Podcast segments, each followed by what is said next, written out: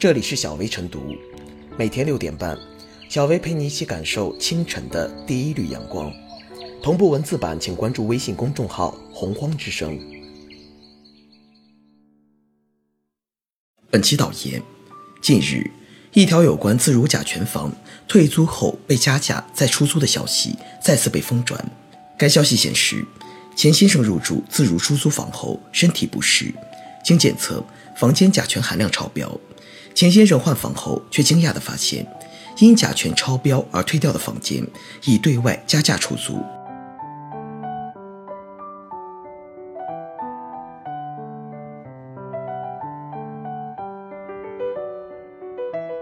自如在线甲醛房新业态需珍惜自身品牌。与过往案例不同的是，这次媒体爆出的自如房屋甲醛问题，是在租客已经入住满一年后发现的。也就是说，租客在房屋内充当了一年的空气净化器，而且还没除净有害物质。这样的情况其实远比自如新房源出现的甲醛问题严重。甲醛的挥发周期可以长达十五年，且无明确科学实验可以表明在十五年后住房内的甲醛就一定会挥发殆尽。由此反证出自如此前承诺的房屋治理措施，诸如。首次出租房源空置三十天以上才上架出租，提供免费空气质量治理，检验合格后入住，九十天品牌空气净化器无偿使用。这些方式可能都只是治标不治本。确实，公众应该看到房屋装修领域的甲醛问题由来已久，但这并不表明自如等租房服务供应商就可以含糊应付消费者，以短效的处理方式来糊弄消费者。比如说。九十天品牌空气净化器无偿使用，且不论空气净化器的有效净化面积，也不管提供的空气净化器是否具有除甲醛功效，仅自如能否及时免费更换净化器滤芯，就需要打一个大问号。毕竟，净化器滤芯是一个相对昂贵的耗材，若净化器滤芯替换不及时，则净化器本身会因此前吸附过甲醛，而成为一个新的甲醛释放源。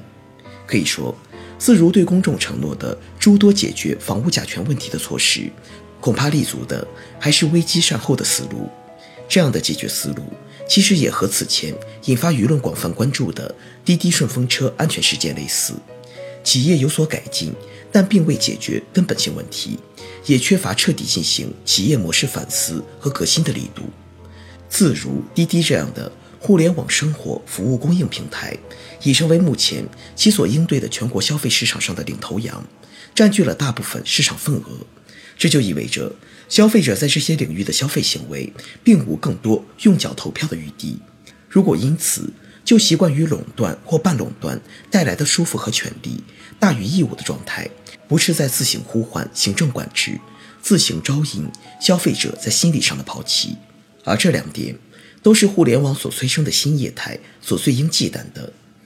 新业态的企业要想成熟，应该对得起这个由市场赋予的“新”字，以对业务的精益求精，对消费者的主动尊重，来赢得发展的可持续性，擦亮互联网催生的中国企业的品牌，而不是以“新”字作为野蛮生长和管理漏洞的借口。具体到自如和滴滴，就是将市场呼吁内化为行动。主动为消费者提供更加安全的住房与出行服务，不犯重复性错误。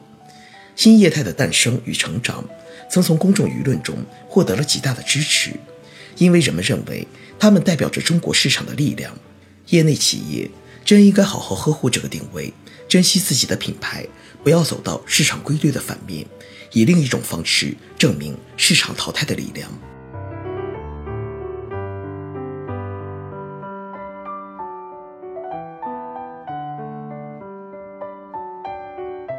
缺乏责任感的市场巨无霸不是好企业。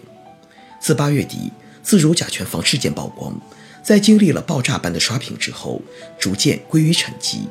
但是，网络传播特有的爆冷爆热，舆论注意力的快速转移，并不意味着事件就此结束。媒体的追踪发现，某些第三方检测有些杂乱无序，消费者无所适从，维权困难。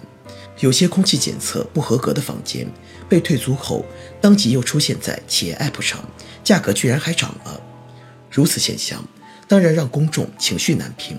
也在很大程度上会继续对相关企业造成冲击。而造成这一切的根源，有消费者维权集中、有待逐步消化的因素，但更为主要的，则是相关企业发展目标产生了偏移，在高速发展之时，忘记了企业发展究竟为了什么。企业当然需要逐利，关键在于以什么样的手段逐利。如果不是通过利他而获得自身的利益，那么所有逐来的利都注定沾染着野蛮与血腥。而在甲醛房事件中，我们其实不难发现利他与自利的冲突。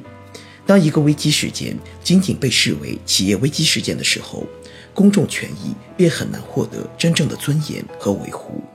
在互联网时代。技术赋能已经使得某些企业的触角深入到社会生活的方方面面。这一类企业大多是互联网公司，往往在某个领域占据绝对市场优势。他们得市场之先，更携技术之力。他们当然是企业，但他们却深刻地介入，重塑着人们的生活，深刻地影响着依托于琐碎生活方才有意义的人的尊严与权利。想想我们身边如影随形的网约车、外卖、网购、移动支付等平台企业，我们实在不难理解这一类企业对于社会的力量。坦率而言，这一类企业已经带有社会企业的特征，但当前的问题在于，社会企业的自觉意识尚未真正普及开来，对于公众以及管理部门来说，在概念上也仍然模糊不清。前几天，美团发布了一份题为。新社会企业创新平台与价值的研究报告，尽管在何为新社会企业、新社会企业究竟新在哪里、与所谓的旧社会企业究竟有什么不同等概念界定上尚存争议，但明确提出了自己的社会价值和社会责任。近两年来，成为社会企业、承担社会责任，已成为几个主要互联网企业的追求目标。除美团之外。腾讯的马化腾也在二零一七年底提出，腾讯正在成为一家社会化企业。今日头条的张一鸣在今年三月提出，平台企业要承担像基础设施那样的社会责任。九月份，陈维在内部公开信中提出，滴滴要做一家社会化企业。阿里则在其三十年战略中提出，不仅要成为基础设施提供者，还明确了解决社会问题的企业定位。这种不约而同的争做社会企业的现象耐人寻味。一方面，当然与企业发展到一定阶段的自我定位有关；但另一方面，也必须认识到这一类企业的业务具有典型的社会化属性。无需讳言，检视一下近期出现的一些企业危机，例如滴滴乘客遇害以及自如的甲醛房事件，他们无一例外地引发轩然大波。归根结底。在于这些事件与社会生活结合紧密，他们绝不只是企业自身的危机。由此，我们其实并不需要过分纠结何为新社会企业。新社会企业当然是一种企业价值的认识自觉，但同时必定是企业的责任意识、社会价值的自觉。唯有这样出自内心的自觉，方能在企业自身治理上超越单纯的市场巨无霸。